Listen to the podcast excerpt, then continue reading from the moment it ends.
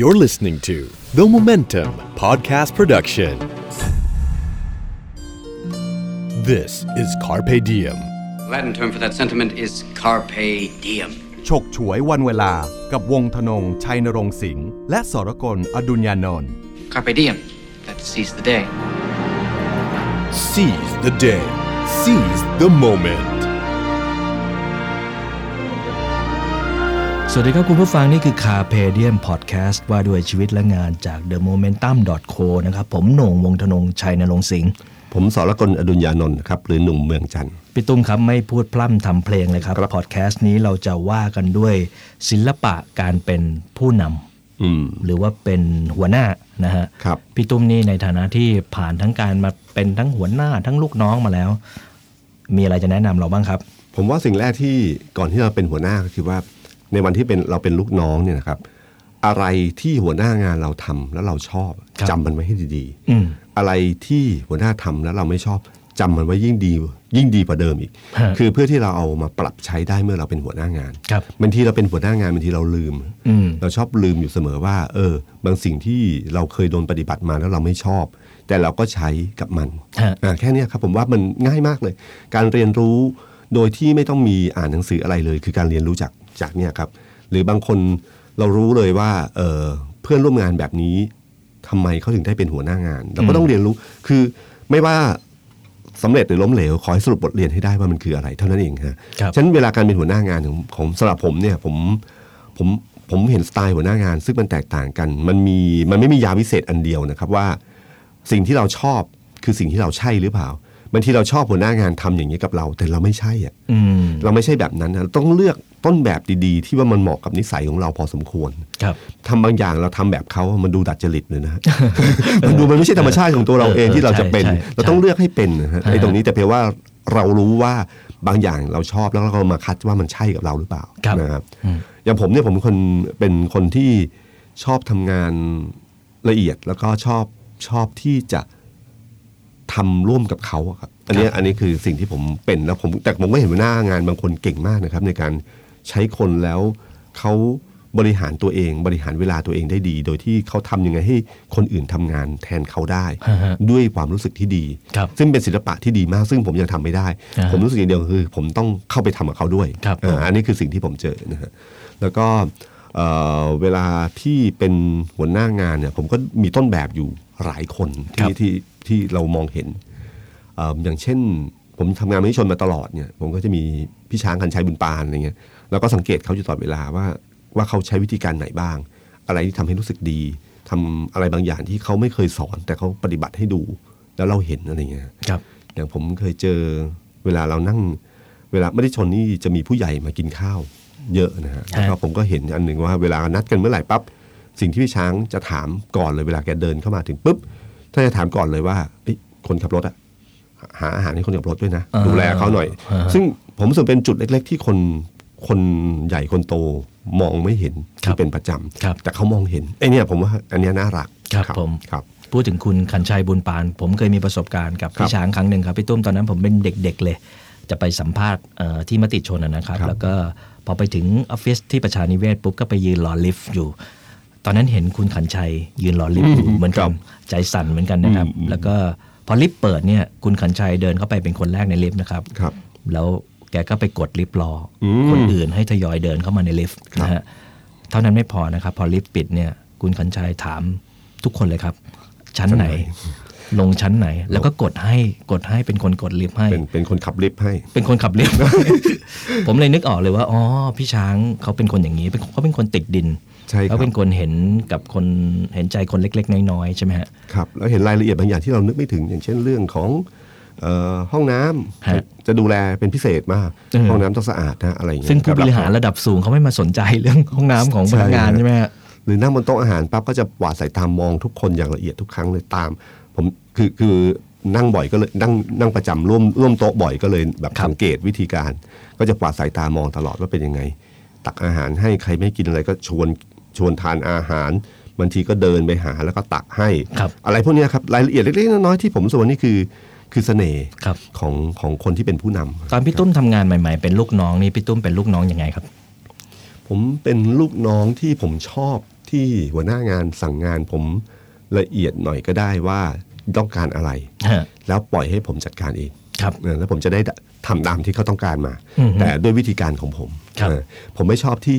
ไม่ชอบหัวหน้างานที่จะเข้ารายรายละเอียดทุกอย่างหนึ่งสองสามสี่ห้า ฮะ เพื่อให้ได้สิบอะไรเงี้ย ผมรู้สึกแบบนั้นมันมันไม่ได้มันไม่ได้ทำในทางของผมเอง ผมทำอาจจะหนึ่งสี่แปดแต่สุดท้ายผมเป็นสิบได้อะไร อืม เงี้ยครับ อืมอืมดูจากผลสำเร็จท้ายที่สุดดีกว่าฮะ อย่าอย่าดูระหว่างทางระหว่างทางผมปล่อยเองระระหว่างทางผมไม่ทำอะไรเลอะเทอะเปื้อนเปื้อนแน่นอน อ่าฮะ แต่ผมจะนำไปสู่เป้าหมายที่ต้ นี่ อง อาจ กา จะ รได้ สะท้อนกลับมาถึงหัวหน้าที่ที่ดีที่เข้าท่าก็ได้นะ ก็คือเอ่อไม่วางผานการเล่นแบบเป๊ะๆว่าต้องเล่นแบบนี้ให้หมดเลยนะครับ แต่ว่าปล่อยอิสระให้พี่น้องเอ้ยให้ให้ลูกน้องได้ครีเอทวิธีทำงานวิธีเล่นของตัวเองบ้าง เป็นอย่างนั้นไหมฮะ ใช่ฮะแต่แต่จริงๆเราเราเป็นหัวหน้าเราก็ต้องดูว่าลูกน้องเขามีหลายแบบเหมือนกั อ่าฮะ คนบางคน ใช่ไหมเราก็ต้องเราต้องจี้หน่อย ครับ เราต้องบอกเขาเลยว่าประมาณนี้นะ เพราะถ้าเขาว่าอิสระเมื่อไหร่เนี่ยเขาจะพาทีมไปแย่ๆ ได้อะไรอย่างเงี้ยใช่ไหมแต่คนบางคนเรารู้ว่าคนเนี้ยอย่าไปพูดมากกับเขา ครับ อกแค่คำเดียวต้องการอะไร แล้วก็เออเอาพรุ่งนี้นะ ตอนเช้าปุ๊บแค่นั้นนะครับ แล้วเขาจัดการมาได้ ครับ แล้วบางทีดีกว่าที่เราคิดอีกซะด้วย ครับผม หรือบางอย่างเราก็บอกว่าเออเอาประมาณเนี้ยเราก็ที่เหลือคิดเองแล้วกัน ครับ เขาก็ไปทำมาเออแล้วบางทีเราก็ได้มุมใหม่ที่เรานึกไม่ถึงว่า อ๋อ เราต้องการแค่นี้เขาทำได้ โอ้เขาทำมุมนี้ก็ได้นี่หว่า อืมอืม ครับ ฟังพี่ตุ้มเล่าแล้วผมนึกถึงตัวเองตอนที่ผมเป็นลูกน้องเหมือนกันนะฮะ ครับ ตอนที่ผมทำงานใหม่ ๆ เนี่ย ผมก็เป็นคนทำงานที่ก็ตั้งใจอะนะตั้งใจทำงานพยายามที่จะพัฒนาตัวเองให้เก่ง แต่เสียอยู่เรื่องเดียว ชอบส่งงาน ช้า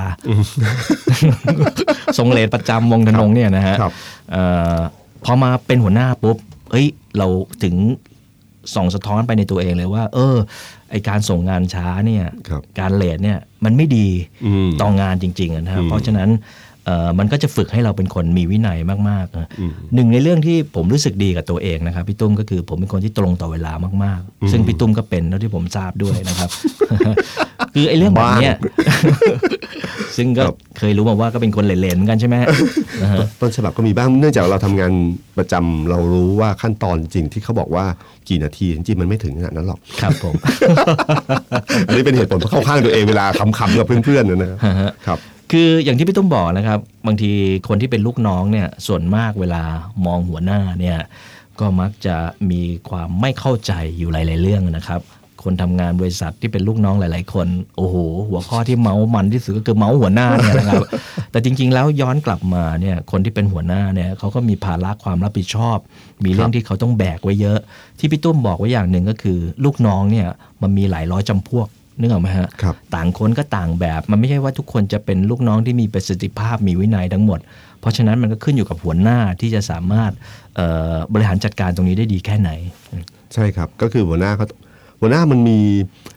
ผมว่าเวลาเราเป็นลูกน้องเราดูต้นแบบหลาย ๆ ต้นแบบอะดี ฮะ แล้วก็ผมผมเนี่ยเป็นเนื่องจากผมเป็นนักข่าวผมโชคดีอยู่อันหนึ่งเด็กก็ได้เจอคนเยอะเจอผู้บริหารเยอะคุยมาปั๊บเราก็เออได้หลักคิดหลาย ๆ อย่างอะไรอย่างเงี้ยฮะอย่างเช่น ผมจะพูดบ่อย ๆ ว่าเวลาคนชอบดูเอ่อคุณตันภาสกรนาทีว่าเป็นคนตันใจรวดเร็วอย่างเงี้ยฮะ คนพวกนี้แล้วก็คิดว่าเอออย่างนี้นะคือทางที่ถูกต้องนำมาสู่ความสำเร็จก็พยายามตัดใจรวดเร็วบ้าง ฮะ โดยไม่สนใจว่าแบ็กกราวของคุณตันเนี่ยเป็นยังไง ครับ ที่มาตั้งแต่รากมาตั้งแต่เด็กมาตั้งแต่ความยากลำบากทำให้เขาเป็นคนที่แก้ปัญหาได้เร็วเขาเจอปัญหาเยอะครับ ครับ ฉันพอเขาแก้ปัญหาเร็วเขาก็มีความมั่นใจฉันพอเขาตัดสินใจรวดเร็ว มีปัญหาเขาก็เชื่อมันว่าเขาแก้ได้ ครับ ไอ้สิ่งเหล่านี้ที่ที่เวลาเราดูต้นแบบต้องดูละเอียดละเอียดนิดหนึ่ง ครับ ผมก็เอามาใช้บางสิ่งบางอย่างว่าอ๋อถ้าเวลาปุ๊บคิดว่าเป็นไปไม่ได้มันก็เป็นไปได้นะ หรือผมเคยมีหัวหน้าที่ผมชอบมาก ก็คือหัวหน้าที่เป็นกองหลังที่ดีให้กับผม อืม คือเวลาไม่ใช่มาคอยแทงหลังลูกน้องอะ นึกออกไหม คือเวลาบอกพอพลาดขึ้นมาปั๊บแล้วหัวหน้าบอกอ๋อไอ้นี่อย่างเงี้ย อ่า เราจะทำอะไรปั๊บเราจะระวัง ครับ งานที่เราควรจะไปข้างหน้าร้อยเปอร์เซ็นต์เราก็ต้องไปแค่ประมาณเจ็ดสิบเพราะต้องหันเหลียวหลังอยู่ประมาณสักสามสิบภาวะแบบนี้งานไม่เต็มที่ ครับ แต่ถ้าเราได้หัวหน้าที่ดีหลังแน่นเนี่ย ครับ เราไปข้างหน้าตลอดแล้วเรารู้เลยว่าถ้าเราพลาดเมื่อไหร่คนคนเนี้ยจะยืนอยู่ข้างหน้าเราแล้วบอก ครับ ว่าเอ้ยผมเอง ครับ ทำอย่างเงี้ยสบายใจ แล้วก็ประสิทธิภาพจะสูง ครับ งช่วงเวลาถ้าเราเจอหัวหน้าที่ที่เขาเริ่มไม่ไว้วางใจ หรือเขาเริ่มรู้สึกว่า เอ๊ะ ใช่หรือเปล่าวะ หรือเราไม่แน่ใจว่าถ้าเกิดปัญหาขึ้นมาแล้ว เขาจะอยู่ข้างเราหรือเปล่าเนี่ย ครับ ณเวลานั้นนะครับประสิทธิภาพงานมันจะต่ำลงทันที อืม เพราะเราจะต้องไม่กล้าตัดสินใจ ครับ เพราะเรารู้ว่าตัดสินใจแล้วพลาด ฉะนั้นอะไรที่เริ่มมีกันปั๊บเราเริ่มโยน มันเริ่มปิงปองนะ อ่ามั นเริ่มโยนว่าอ่ะชงชงพยายามชงแล้วแล้วกระบวนการในเวลาแบบเนี้ยมันใช้เสียเวลาไปเยอะมาก ครับ เพราะจริงๆตัดสินใจได้เลยถ้าถ้าข้างหลังแน่น ครับ เออฉะนั้นผมเลยรู้สึกว่าถ้าเราทำงานปั๊บหัวหน้าที่ดีสำหรับผมคือหลังต้องแน่น อือฮึ รับผิดและรับชอบด้วย ครับผม ฉะนั้นเวลาถ้าเราเป็นหัวหน้าปั๊บผมก็จะเป็นอย่างนั้น ครับ เพื่อที่ผมไม่ไมไม่ไม่รู้สึกว่าถ้า เพราะผมรู้ว่าผมเคยชอบแบบไหนไง ฮะ ถ้าผมจะไม่ไม่ทำในสิ่งที่ผมไม่ชอบ ครับผม ครับ ความจริงใจผมว่าเป็นคุณสมบัติเบื้องต้นที่ดีมากที่สำคัญมากของคนเป็นหัวหน้านะครับ ครับ อย่างที่พี่ตุ้มบอกว่าหัวหน้าประเภทที่แบบเอาดีเข้าตัวเอาชั่วเข้าลูกน้องเนี่ย คุณไม่มีทางที่จะซื้อใจลูกน้องได้อะนะครับ เพราะฉะนั้นหัวหน้าผมว่าคุณสมบัติอย่างหนึ่งก็คือเออต้องแฟร์ต้องแฟร์นะครับ หัวหน้าบางคนเนี่ยผมเห็นมีแต่สั่งงานสั่งงานสั่งงาน แล้วก็ใช้ลูกน้องไปทำนะครับ โดยส่วนตัวแล้วผมเป็นหัวหน้าแบบที่ผมชอบลงไป ลงไปเล่นกับลูกน้องด้วยครับพี่ตุ้มนะฮะถ้าเปรียบเป็นทีมฟุตบอล ผมอาจจะเป็นผู้เล่นกึ่งผู้จัดการทีม ซึ่งสมัยนี้เขาไม่ค่อยทำกันแล้วนะฮะแต่ผมว่าวิธีเนี้ยเป็นวิธีที่เราเอ่อซื้อใจลูกน้องได้นะครับ คือลงไปทำงานกับพวกเขาในทุกกระบวนการตั้งแต่การก่อตั้ง ร่วมทุกข์ร่วมสุขอยู่ดึกกับเขาบ้างอะไรเงี้ยนะครับเอ่อ ผมคิดของผมเองนะครับว่าในแง่หนึ่งเนี่ยลูกน้องก็จะเห็นว่าเฮ้ยขนาดพี่เขายังลงมาทำเลยในแง่เราไม่ได้แค่นอนดึก หรือว่าเหนื่อยอยู่ฝ่ายเดียวนะพี่เขานอนดึกกับเราด้วยเอ่อมาโม่กับเราด้วยอะไรเงี้ยผมว่าวิธีเนี่ยมันซื้อใจลูกน้องได้อย่างหนึ่งฮะ ใช่ครับ แล้วก็การดูแลลูกน้องสำคัญ ครับ เพราะว่าเรารู้ว่าด้วยอะไรหลายๆอย่างเราเหนือกว่าเขา ฮะ การดูแลนิดเดียวบางทีผมจำได้เลยบางจังหวะเนี่ยแค่เราทำงานทำงานอยู่ หัวหน้าเดินมาตบเราเฮ้ยเป็นไงบ้าง เหนื่อยเปล่า เออเหนื่อยเปล่า อ่า โอ้แค่นี้ไปต่อได้เลย อ่า อะไรเงี้ยผมรู้สึกว่า อ่าอ่า สิ่งเหล่าเนี้ยคือสิ่งที่ต้องมีการดูแลว่าเอ้ยเหนื่อยเอ้ยหาอะไรสั่งอะไรมาให้น้องเขากินหน่อย เพราะว่าเขาเหนื่อยมากไม่มีเวลาไปทานอาหาร ครับ ไอสิ่งเล็กๆน้อยๆที่เราเราเคยได้รับมาแล้วรู้สึกดีอะทำสิ่งเหล่านั้นไป ผมเห็นด้วยครับพี่ตุ้มเรื่องเนี้ยสำคัญมากนะครับ ถ้าจะพูดให้เฉพาะเจาะจงก็คือ หัวหน้าที่ดีควรจะเลี้ยงลูกน้องบ้าง ใช่ จริงๆนะผม จริงครับ ผมผมเคยมีประสบการณ์ในชีวิตเจอหัวหน้าที่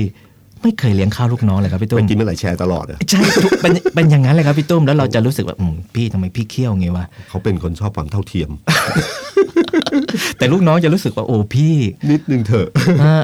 จริง ๆ นะฮะการเลี้ยงลูกน้องเนี่ยเลี้ยงข้าวพูดง่ายๆเนี่ ครั ย บ มันไม่เท่าไหร่หรอกนะฮะแต่ถ้าเราเลี้ยงไปเนี่ยโอ้โหมันได้ใจมหาศาลเลย ผมอาจจะพูดถึงการได้ใจเยอะหน่อยนะครับ แต่ว่ามันเป็นเรื่องที่สำคัญมากในการที่จะเกิดประสิทธิภาพในการเอ่อทำงานจากลูกน้องของคุณนะครับ ซึ่งคนเป็นหัวหน้าหลายคนผมว่าเอ่ออาจจะละเลยหรือว่าบกพร่องเรื่องนี้ไปนะฮะ อืมครับการการทำงานเอ่อผมผมจำได้ว่าคุณบุญครีเคยพูดครั้งหนึ่ง ครับ คุณบุญครีเขาเป็นซีอที่ผมว่าเก่งมากๆคนหนึ่งเขาจะทำงานกับเท่าแก่หลายคน ครับ แล้วเขาบอกว่าสิ่งหนึ่งที่เขาชอบเออเขาเขาจะเตือนมืออาชีพทุกคนที่เข้าไปทำงานว่าทุกครั้งที่เข้าไปทำงานเนี่ยก่อนจะโชว์ฝีมือ ต้องทำให้เท่าแก่ เชื่อมั่นก่อน เชื่อใจก่อนทัสเชื่อเชื่อ คือถ้าเท่าแก่ไม่เชื่อมั่นเมื่อไหร่ คุณทำอะไรก็ตามที่คุณคุณทำแล้วคุณก็จะไม่เขาก็จะไม่เห็น อืม หรือบางทีเขาก็ระแวง ครับ โดยเฉพราะตำแหน่ง CEO ที่อยู่ใกล้มากที่คุมเรื่องการเงินอะไรต่างๆเนี่ย ฮะ ทำยังไงคุณทำยังไงก็ได้ตาม ให้เขาเชื่อเชื่อมั่นในใจ เชื่อใจคุณก่อน ครับ จากนั้นคุณค่อยโชว์ฝีมืออ ม แต่คนบางทีมืออาชีพเขาเข้าไปถึงแล้วจะโชว์ฝีมือเลย อ่า ถ้าโดยที่เจ้านายหรือเท่าแก่เนี่ยยังไม่ได้เชื่อใจเขา ครับ แล้วเขาไปทำแบบเต็มที่เนี่ย ฮะฮะ บางสิ่งบางอย่างที่เขาทำทำเต็มที่ก็ไม่ได้คิดอะไรแต่เจ้าเจ้านายบางทีระแวงได้ ครับ ผมมีครั้งหนึ่งที่เพื่อนผมอะเพิ่งมาเล่าให้ผมฟังว่า เขาก็สงสัยว่าเขาไปทำงานฝ่ายบุคคล เริ่มต้นไปสมัครงานใหม่ๆวันหนึ่งเขาก็เริ่มทำงานดีหัวหน้าก็เริ่มชอบ เขาก็ใช้เพื่อนผมเนี่ย ไปซื้อรถให้เข้าบริษัท อืมฮึ ก็ไปบอกเขาเอ้ยอันนั้นก็งงว่าอยู่ฝ่ายบุคคลทำไมให้ไปซื้อรถ ครับ ก็ไปก็ไปติดต่อที่โชว์รูมไปคุยคุยคุยคุยเรียบร้อย พนักงานเซลล์ก็บอกเลยบอกว่าถ้าพี่ซื้อของหนูสี่คันสี่คัน คือเขาให้ไปซื้อสี่คัน อ่าฮะ หนูให้ค่าคอม มีทอนมีทอน มีทอน อ่าฮะ ซึ่งทอนนั้นน่ะมากกว่าเงินเดือนเขาสองเดือนด้วย อ่า เพื่อนผมก็แบบเฮ้ยมีเงินทอนเลยบางทีก็บอกว่าเอางี้ดีกว่าไอ้เงินทอนเนี่ยลดราคาลดให้กับบริษัทดีกว่า อ่า แล้วก็กลับมา แล้วเขาก็เริ่มพอทำงานไปพักเขาก็ไม่ได้คิดอะไรจากนั้นเขาได้รับโปรโมทอะไรขึ้นมาเรื่อยๆ จนเป็นคนใกล้ชิดเจ้านายคนนี้ ครับ จนวันหนึ่งเขาเพิ่งรู้ว่าเอ๊ะที่ตามตามปกติทั่วๆไปทุกครั้งเนี่ยบริษัทก็ซื้อรถจากไอ้โชว์รูมนี้อยู่แล้ว อืม นี่คือการ อ่า หนูนึกออกไหมฮะ อ่าฮะ นี่คือการวัดใจ ทดสอบ ทดสอบ อืม โดยที่เขาไม่รู้ ครับ เซลล์นั้นก็ไม่รู้ ฮะ แล้วก็ปรากฏว่าปั๊บเขารู้พอรู้ว่ามีเงินเอ่อเงินทอนแล้วไม่เอามีความซื่อสัตย์ปั๊บมันก็เติบโตมาได้ อ่า บางทีพอเราได้ความไว้ใจข้อหนึ่งโดยเฉพาะเรื่องการเงินเมื่อไหร่เนี่ยเราสามารถทำงานสะบัดโชว์ฝีมือได้เต็มที่ ครับ พลาดก็รู้ว่าพลาดจริง ๆ ไม่ใช่ ครับ พลาดเพราะว่า เพราะว่าไปทุจริตซื้อของแพงก็รู้ว่าไม่ได้ตั้งใจอะไรเงี้ยครั ฮะฮะ ครับ อ่าฮะคุณสมบัติของการเป็นหัวหน้าที่ดีอย่างหนึ่ง ผมคิดว่าควรจะรู้จักเลือกคนให้เหมาะกับงานครับพี่ตุ้ม ครับ ภาษาอังกฤษก็คือ put the right man on the right job เนี่ยเราได้ยินมาตั้งแต่เด็กๆแล้ว แต่ผมก็คิดว่าจนถึงวันนี้ที่ผมทำงานมาถึงวันนี้นะมันเป็นเรื่องที่ถูกต้องจริง ๆ ครับ คือคนทำงานอย่างที่เอ่อเราทราบกันนะครับ คือหลากหลายคนก็มีประสิทธิภาพแตกต่างกันไป บางคนก็มีจุดเด่นตรงนี้ บางคนก็มีจุดเด่นอย่างนั้น บางคนก็มีข้อด้อยอย่างเนี้ย แต่ผมพบว่าคนจำนวนมากเนี่ยบางทีเราถูกใส่ไม่ตรงกับงานครับ ครับ ผมเคยมีประสบการณ์เหมือนกันนะครับพี่ตุ้มที่อาศัยให้ลูกน้องคนหนึ่งไปทำงานอีกแบบหนึ่งปรากฏว่าเขาไม่ถนัดเลย ในขณะเดียวกันเอ่อผมเคยที่จะรีครูดคนเข้ามา เพื่อที่จะเป็นระดับเอ่อหัวหน้าเลยครับในแผนกหนึ่ง พูดง่ายๆคือแผนก Go d a y p o s เนี่ยครับที่ตั้งขึ้นมาเพื่อที่จะเอ่อขายออนไลน์นะครับ ตอนแรกผมก็รีครูดคนมาเยอะแยะเลยครับพี่ตุ้มที่แบบโอ้ส่งโปรไฟล์มาดีๆทั้งนั้นเลย บางคนก็จบนอกมา บางคนก็เคยผ่านเอ่อการซื้อขายออนไลน์ในบริษัทนู้นบริษัทนี้ไป แต่พอผมเรียกสัมภาษณ์แล้ว ผมพบว่า ในจำนวนทั้งหมดเนี่ยเขาไม่เข้าใจในสิ่งที่เราทำอยู่ ไม่เข้าใจในงานที่เราทำไม่เข้าใจในขอบขายของธุรกิจในบริษัทผมนะครับ สุดท้ายเนี่ย ผมไม่รู้จะทำไงเลยมองไปที่คนในบริษัท แล้วก็จัดการเลือกน้องมาสองคน ซึ่งเขาอยู่บริษัทมาระยะเวลาหนึ่งแล้วนะครับ แต่ว่าเขาได้พิสูจน์ตัวเอง ว่าเออเขาตั้งใจทำงาน เขาเข้าใจถึงธุรกิจในบริษัทดีสำคัญก็คือเขามีไฟอยากทำในสิ่งที่ทำมาก แล้วผมก็โปรโมทเขามาเป็นผู้จัดการแผนกนี้ ปรากฏว่าเขาทำได้ดีมากเลยครับพี่ตุ้มนะฮะนี่เป็นตัวอย่างหนึ่งนะครับที่บางทีเนี่ยเอ่อคนเก่งๆเนี่ยเราไม่ต้องไปเที่ยวหาจากไหนละฮะ อยู่ข้างในแล้วนี่เอง บางทีเขาแอบซุกซ่อนอยู่ในบริษัท แต่เราต้องมีสายตาพิเศษพอที่จะมองเห็นความเก่งของเขา แล้วก็ให้โอกาสเขา ครับ นะฮะ แต่ขณะเดียวกันการให้โอกาสเนี่ยคือคือคือผมว่าน้องที่ได้รับโอกาสจากเอ่อจากการมอบหมายงานใหม่ อันเนี้ยสำหรับเขาคือโอกาส อืม แล้วมันมีค่ามากสำหรับเขา ครับ ใช่ไหมฮะแต่ขณะเดียวกันการเลือกเนี่ยเราต้องดูดีๆ อยู่เหมือนกันว่าเอ่ออย่างเช่น อาชีพนักข่าวเนี่ยเคยมีคนบอกผมว่าเวลานักข่าวดี ครับ ๆ อาจจะไม่ใช่หัวหน้าที่ดี อืม คนละเรื่องกัน ใช่ คือทำให้บางคนเนี่ยพอนักข่าวมาอยู่เอ่อเป็นนักข่าวที่เก่งมากทำข่าวดีมากปุ๊บแล้วโปรโมทให้เป็นหัวหน้าข่าว ครับ สุดท้ายเราได้หัวหน้าข่าวไม่ดีหนึ่งคน เสียนักข่าวดีๆไปคนหนึ่ง ใช่เสียนักข่าวดีๆมีหนึ่งคน เพราะว่าเราใช้ผิดงาน อืม คนเช่นกระบอกเอ่อเงินเดือนมันถึงจะมีแบบกระบอกเงินเดือนของบริหารกับกระบอกเงินเดือนของของงานเฉพาะนักข่าวที่ ฮะ เติบโตได้เหมือนกันนะ ถ้าคุณ ครับ เป็นนักข่าวขึ้นมาเป็นเกรดไปเรื่อยๆเนี่ยคุณก็เติบโตคล้ายๆผู้บริหาร แต่คุณไม่ต้องบริหาร อืม เพราะคุณบริหารไม่เก่ง แต่คนบริหารเก่งเนี่ยบางทีเขาอาจจะไม่ใช่นักข่าวที่เก่งมาก แต่เขา อ่า บริหารงานได้ดี ครับผม นะไอ้สิ่งเหล่านี้คือสิ่งสำคัญเหมือนกัน คือไม่ใช่ทุกคนที่จะทำงานบริหารได้ ใช่ครับ ใช่ไหมฮะ แล้วก็อีกอันหนึงก็คือว่าเวลาเรามองคนเนี่ยต้องมองหาข้อดีของคนให้เจอ ครับ คนทุกคนไม่มีใครเลวร้ายหมดทุกอย่าง มันมี อืม ข้อดีข้อเสีย แต่เลือกข้อดีให้ตรงกับงาน ครับ ไอ้ไอ้ที่ใช้คนให้ตรงกับงานเป็นประโยคแบบนามธรรมมากเลยนะมันต้องตีความแล้วต้องเข้าสู่รายละเอียด มันไม่ใช่หมายทุกทุกคนจะจะมองทะลุได้เหมือนเหมือนกันใช่ไหมเอ่อผมจำได้ผมเคยคุยกับพี่สุจินต์จันนวลที่เคยเขียนหนังสือชื่อว่าเขาว่าผม โอ้ คือ เขาเขียนหนังสือ อาชีพ ดีมากผมอ่าน ใช่ไหมครับ ครับ เออสนุกมากเพราะเป็นเคส e ั d y ของมืออาชีพจริง ๆ แล้ว ฮะ เล่าแบบละเอียดแบบเข้าถึงชีวิตชีวามาก เขาพูดว่าเคยเขาเคยเล่าว่าเขาเคยมีลูกน้องคนหนึ่งลูกน้องเนี่ย เป็นลูกน้องที่เพื่อนเพื่อนร่วมงานแม่งเบื่อมาก ฮะ เพราะมันเคี่ยว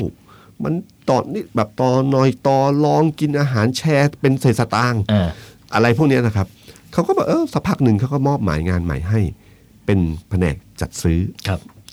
แผนกจัดซื้อคือแผนกที่ต้องต่อรองราคาครับ อืม เอาความเขี้ยวที่เขามีอยู่เนี่ย ไปใช้ข้างนอกบริษัท เออเออเออเออ มันทำให้ส่งผลให้ประสิทธิบริษัทนี้ประสิทธิภาพดีมาก ฮะ ต้นทุนบริษัทลดลงเยอะครับ ครับ เพราะความสุขในความสุขในชีวิตของเขาคือการต่อรองให้ได้ต่ำที่สุด ฮะฮะ แล้วเราก็เลยเออบริษัทนี้ก็เลยได้ต้นทุนที่ต่ำสุด นี่คือการมองหาศักยภาพของคนให้เจอว่าเขามีข้อดีตรงไหนบ้าง ครับผม หรือแปลบางสิ่งบางอย่างที่เป็นข้อเสียของสิ่งสิ่งหนึ่งมันอาจจะเป็นข้อดีของสิ่งสิ่งหนึ่งก็ได้ ครับผมอ่าฮะ ครับ เอ่อหัวหน้าที่ดีผมคิดว่า ควรจะมีความเป็นผู้นำ ครับ พอฟังอย่างนี้อาจจะดูแปลกๆนะหัวหน้ากับผู้นำไม่ใช่คนเดียวกันเหรออผมคิดว่าไม่ใช่นะครับพี่ตุ้ม เป็นไงครับหนู หัวหน้าบางคนก็ไม่ได้มีคุณสมบัติของการเป็นผู้น อืม ำนะฮะในขณะเดียวกันผู้นำเนี่ยคือหัวหน้านี่แหละนะฮะเอ่อถ้าพูดง่ายๆก็คือบางคนบารมีมันไม่มีนะพี่ตุ้มเออ เออพูดถึงบารมีบารมีดี ความ มาก มี เล บาร ย มีของหัวหน้าของคนที่จะเป็นผู้นำที่จะทำให้ผู้ตามเขาเขาศรัทธา ครับ เขาอยากทำงานให้นะครับนะฮะพี่ตุ้มเคยมีประสบการณ์ไหมครับ คือคือผมว่าผู้บริหารหรือหัวหน้างานเนี่ยบางคนนี่เป็นคนที่เอ่อเรามอบหมายงานไปเขาสามารถจัดการงานได้หมดเนี่ย แต่ลูกน้องก็ไม่ได้รักมาก อืม แล้วก็บารมีของเขาในการที่เขาจะไปคุยกับใคร หรือพูดอะไรแล้วคนเชื่อ ครับ ไอ้ตรงเนี้ยสำคัญ คุณอนันต์ปัญญาชุนเคยนิยามคำว่าผู้นำไว้ผมชอบมากก็คือ ผู้นำคือคนที่คนอื่นอยากเดินตาม ผมว่าโอ้อันนี้อธิบายคำว่าบารมีได้ชัดมาก เออเออ ว่าเดินไปไหนแล้วมีคนอยากเดินตามอะไป ครับ ทำคำว่าเดินนี่ไม่ใช่เป็นก้าวเดินมีแต่หมายถึงว่า ถ้าเขาบอกว่า เอ้ย ผมว่ามันน่าจะไปอย่างนี้ ครับ มันน่าจะเป็นอย่างนี้ ฮะ แล้วก็อธิบายให้ฟังแล้วทุกคนเชื่อว่าสิ่งที่เขาคิดเนี่ยจะนำพาองค์กร หรือจะนำพาลูกน้องที่เดินตามหมด ไปสู่ทางที่ดีได้ อย่างเงี้ยครับ คือสิ่งที่เอ่อเราอธิบายไม่ได้ ครับ มันเป็นนามธรรมมากบางทีมันเป็นเรื่องน้ำใจที่มอบให้ การเลี้ยงข้าว การดูแลคน การความยุติธรรมที่ ครับ มอบให้ไอ้สิ่งเหล่าเนี้ยคือเป็นที่มาของบารมีของเขา ครับผมนะฮะผมคิดอีกอย่างหนึ่งครับพี่ตุ้มว่าคนเป็นหัวหน้าเนี่ยควรจะรู้จักปลุกพลังใจ อืม รวมถึงพลังกายในการที่จะทำงานของลูกน้องของลูกทีมนะฮะ อืม คือผมว่ามันเป็นเรื่องสำคัญมากเลยนะครับ ที่คนเป็นหัวหน้าควรจะเป็นคนที่มีแรงบันดาลใจ มีพลังใจแล้วก็ทำตัวให้เป็นตัวอย่างกับเขาอะนะครับพี่ตุ้ม ครับ ลองนึกลองนึกถึงว่าในองค์กรหนึ่งในบริษัทหนึ่งนะครับ ถ้าหัวหน้าคนนั้นเป็นคนที่แบบเลาะแหละเลาะแหละครับพี่ตุ้มนะฮะดูอ่อนแอดูไม่ได้เป็นผู้นำดูไม่มีพลังเลยเนี่ยโอ้โหอย่าไปคาดหวังว่าคนที่เป็นลูกน้องเนี่ย จะรู้สึกมีพลังอยากทำนู่นทำนี่ขึ้นมานะครับ อืมผมว่าประโยชน์ของการเอ่อเรานึกถึงเวลาทีมฟุตบอลนะครับ อืม อยู่พักครึ่งได้ไหมครึ่งหลังมันเล่นดีขึ้น เออเออเออ เพียงแค่มันก็ทีมทีมเดิม คู่ต่อสู้ก็ยังเป็นทีมเดิม ฮะ แต่ทำไมมันเล่นดีขึ้น ครับ ที่เขาบอกว่าคำปลุกเร้าของของโค้ชหรือเอ่อผู้จัดการทีมในช่วงเวลาพักครึ่งเนี่ยสำคัญมาก อือฮึ มันแปรผันเลยการใช้ประโยคคำพูดนะฮะไม่ได้อะไรเลย ฮะ ที่จะปลุกเร้านอกจากการแก้เกมอะไรพวกนี้ส่วนหนึ่งนะครับไอ้การปลุกเร้าพวกเนี้ยมันพลิกเกมพวกนี้ได้เลย ฮะฮะ ฉะนันคำบางคำเนี่ยผมว่าบางทีมันเป็นต้นทุนที่ต่ำมาก แต่ประสิทธิภาพมันสูงมาก อย่างเช่นคำชมเนี่ย อืมอืม คุณเลือกชมในจังหวะที่เหมาะสมเนี่ยพลังมันเกิดขึ้นทันที ครับ ครับ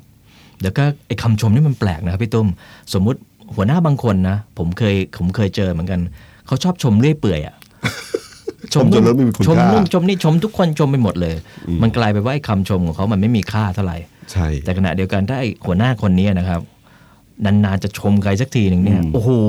ลูกน้องคนนั้นนี่มันแบบ อืม สู้ตายถวายชีวิตเลยนะครับพี่ตุ้มเป็นงั้นไหมฮะ จริงครับ แล้วผมเจอหัวหน้าบางคนเนี่ยผมก็ต้องอธิบายอธิบายกับ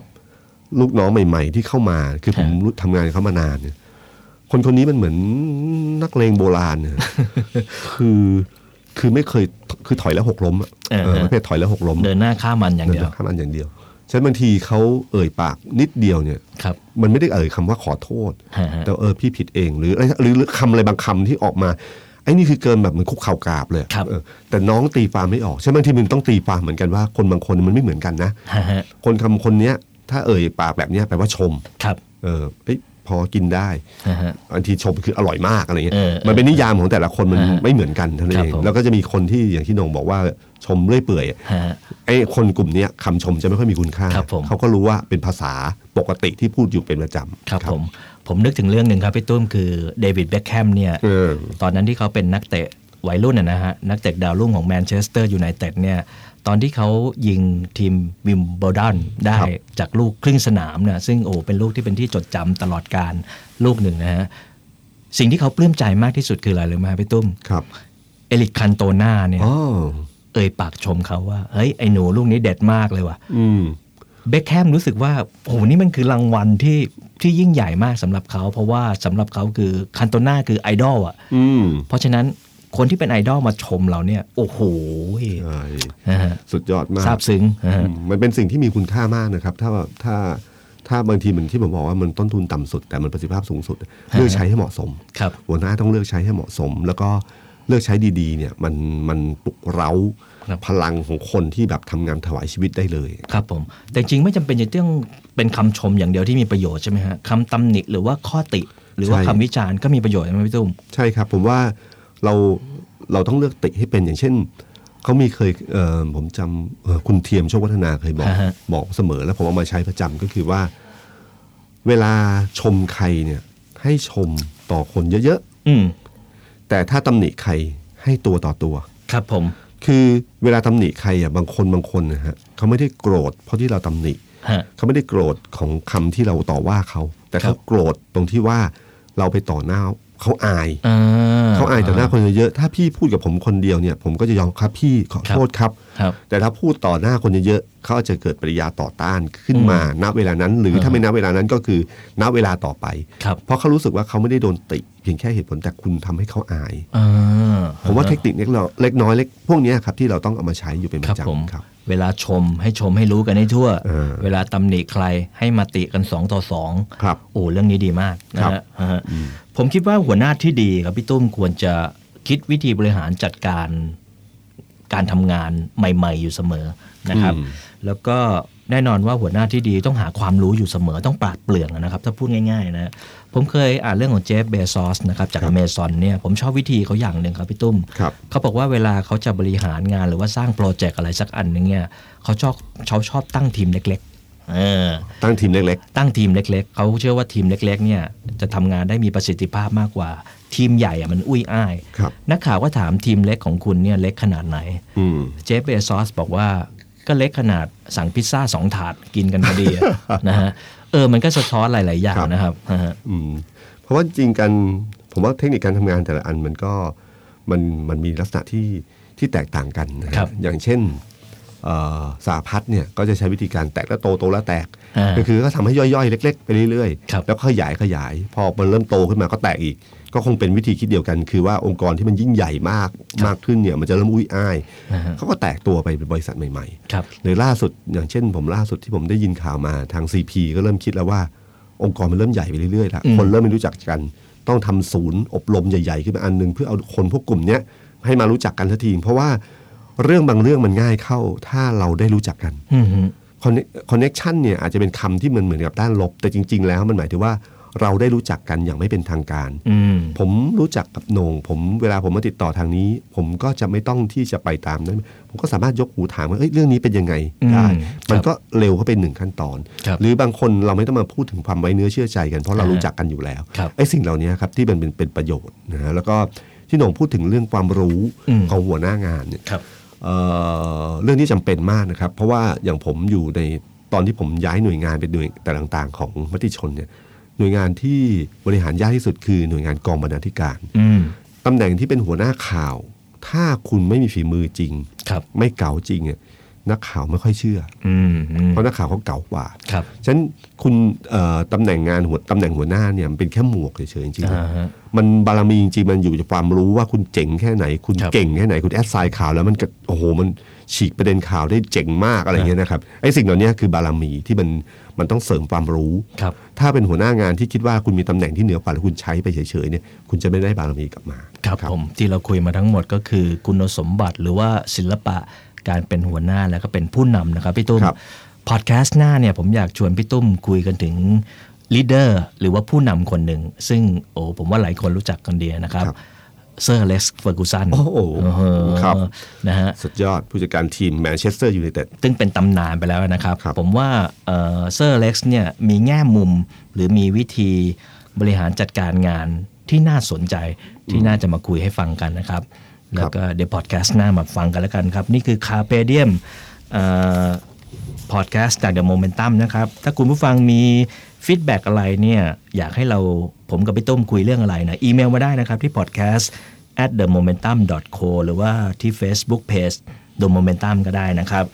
เอ่อวันนี้แค่นี้ก่อนแล้วกันนะครับ เดี๋ยวมา ครับ เจอกันพอดแคสต์หน้าคาเ p เดียม s i z the day s i z the moment ขอให้มีชีวิตที่ดี สวัสดีครับ สวัสดีครับ This is the Momentum Podcast Network. Download all episodes at themomentum.co slash podcast. Themomentum.co. Seize the moment.